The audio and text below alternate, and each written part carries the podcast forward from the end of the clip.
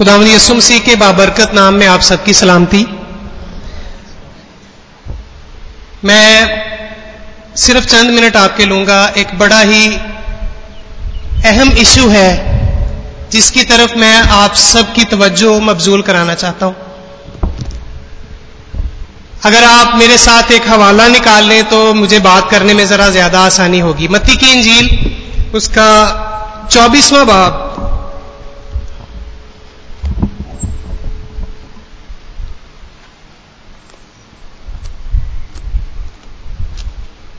और उसकी तेईसवीं आयत।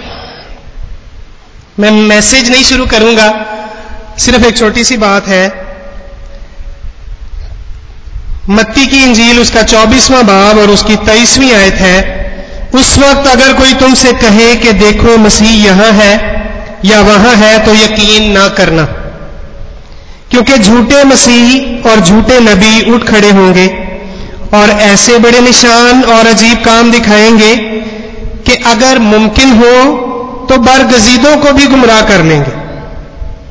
देखो, मैंने तुमसे, देखो, मैंने पहले ही तुमसे कह दिया है। आप में से कितने लोग हैं जिन्होंने मॉर्मनिज्म का नाम सुना हुआ है?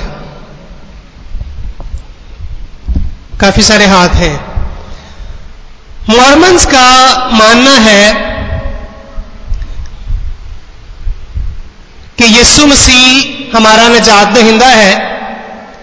लेकिन यीशु मसीह के बाद एक और नबी आया, जिसका नाम जोसेफ स्मिथ है। वो नबी है और उसकी एक बुक भी है, द बुक ऑफ़ मॉर्मन। और वो समझते हैं कि यीशु मसीह के बाद जोसेफ स्मिथ पे ईमान लाना भी बहुत ज़रूरी है, इतना ही ज़रूरी है जितना यीशु मसीह पे ईमान लाना। और वो कहते हैं कि जोसेफ स्मिथ के वसीले से निजात है। मैं थोड़ी सी उसकी हिस्ट्री बताना चाहता हूँ। मैंने द बुक ऑफ़ मॉर्मन पढ़ी नहीं है, लेकिन उसकी समरी मैंने पढ़ी है। उसमें लिखा है कि वो बुक शुरू होती है कि 600 साल कबल अज मसीह यरूशलेम शहर में से खुदा ने एक नबी को जिसका नाम लही था, और उसकी बीवी सारिया को वहाँ से उठाया और कहा कि आप समुंदर के पार चले जाओ, जो आज अमेरिका है। तो बड़े समुंदर के पार उस बुक के मुताबिक वो चले गए हैं, लही और सारिया, और वो वहाँ रहना शुरू हो गए हैं, और वहाँ से उनके दो बेटे पैदा हुए। मैं ज़्यादा डिटेल में नहीं जाना चाहता। और फिर आगे उनकी दो कौमें जो हैं, वो आबाद हुई। और जोसेफ स्मिथ के बारे में यह ख्याल किया जाता है, उनका ईमान है कि जोसेफ स्मिथ 19वीं सदी में जब आया तो चौथी सदी में खुदा ने कुछ पैगामात, कुछ अपना कलाम, अपने मुकाशफात जो हैं, सोने की प्लेटों पे लिखवाए और उनको वहाँ पे दफन कर दिया। और जोसेफ स्मिथ जब आया तो जोसेफ स्मिथ ने वो प्लेटें निकाली और उनका तर्जमा करके उसको बुक की सूरत में शाया किया। और उनका ईमान है कि सिर्फ़ जोसेफ स्मिथ ही उसका तर्जमा कर सकता था और उसी को आसमान से, खुदा की तरफ़ से मुकाशफा मिला और मुकाशफा मिलने के बाद वही उसकी सही जो वही है या मुकाशफा है, वही उसने बयान किया और वो बुक ऑफ़ मॉर्मन की शक्ल में उनके पास मौजूद है। मॉर्मन्स दुनिया में चौथा बड़ा चर्च अमेरिका में रखते हैं और ये बड़ी तेज़ी के साथ फैल रहे हैं और बदकिस्मती से बदकिस्मती से मैं जो बात करने जा रहा हूँ, हो सकता है मुझे उसकी बहुत सारी मुखालफत का सामना करना पड़े और मैं तैयार हूँ उस मुखालफत का सामना करने के लिए। और बदकिस्मती से यही मॉर्मन्स अब हमारे गाँवों में बड़ी तेज़ी के साथ काम कर रहे हैं। ये हमारे लिए लम्हा फिक्रिया है। बात करने का मकसद यही है कि हम सब अपने प्यारों को, आज खोई हुई भेड़ का पैगाम था तो मैंने ज़रूरी समझा कि मैं आज ही बात कर लूँ। दो तीन संडे से ये डिले होता आ रहा था। आप में से बहुत सारे लोग होंगे जिन्होंने ये गाड़ी देखी होगी हमारे गाँव में आते हुए। शायद किसी ने उस पर तहकीक की, ये बड़ी बस, एसी वाली बस जो है, ये आती है। ये 133 चक में लेके जा रहे हैं 133 चक में इसका, हमारे इलाके में ये सेंट्रल पॉइंट है।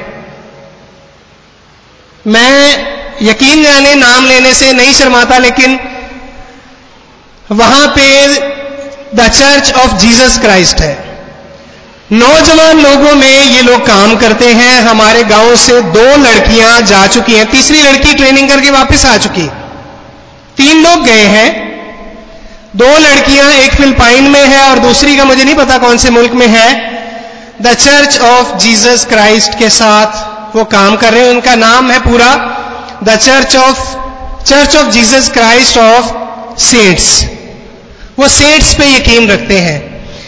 हमारे जैसी दुआरबानी पढ़ते हैं यसु मसीह की मसलूबियत का इनकार भी नहीं करते अकीदा भी पढ़ते हैं सब कुछ पढ़ते हैं लेकिन जब वो पूरी तरह से लोगों को ट्रैप में ले आते हैं फिर वो बुक ऑफ़ मॉर्मन की तरफ़ लेके आते हैं।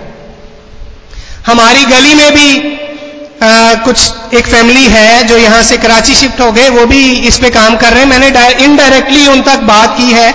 मेरी कोशिश है कि मैं डायरेक्टली भी उस लड़के से बात करूँ। जो अब इसको लीड कर रहा है, वो गाहे बगाहे गाँव में आता रहता है। The church of Jesus Christ एक बिद्दत है। मेरे बड़े भाई और भाभी ने तीन साल वहाँ पर पढ़ा है। वो उनसे मैं पूरी रिसर्च के साथ बात कर रहा हूँ, मैं ऐसे ही मैंने उठ के बात नहीं कर दी। अब मैंने आज आते हुए, चर्च आते हुए ये जो ये उद्दो वाली गुट है इसमें से भी मैंने कुछ लोगों को उस बस में सवार होते हुए देखा है।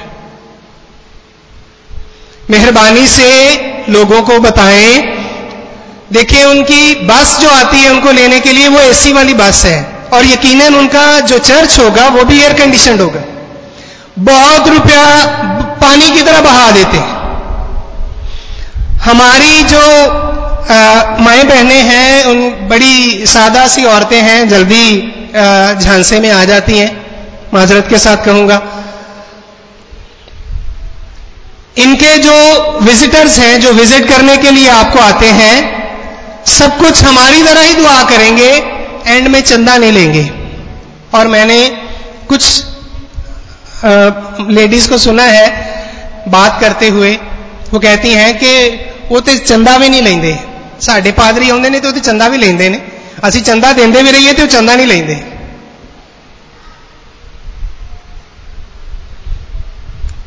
देखिए हदिया देना हमारा और खुदा का मामला है पादरी साहब को हदिया ना वो मांगते हैं और ना वो उनकी कोई ज़ोर ज़बरदस्ती है हमने खुदा खुशी से देने वाले को अज़ीज़ रखता है हदिया हमने अगर नहीं है तो ना दें पादरी साहब गुस्सा नहीं करेंगे बल्कि आपके लिए दुआ करके देंगे लेकिन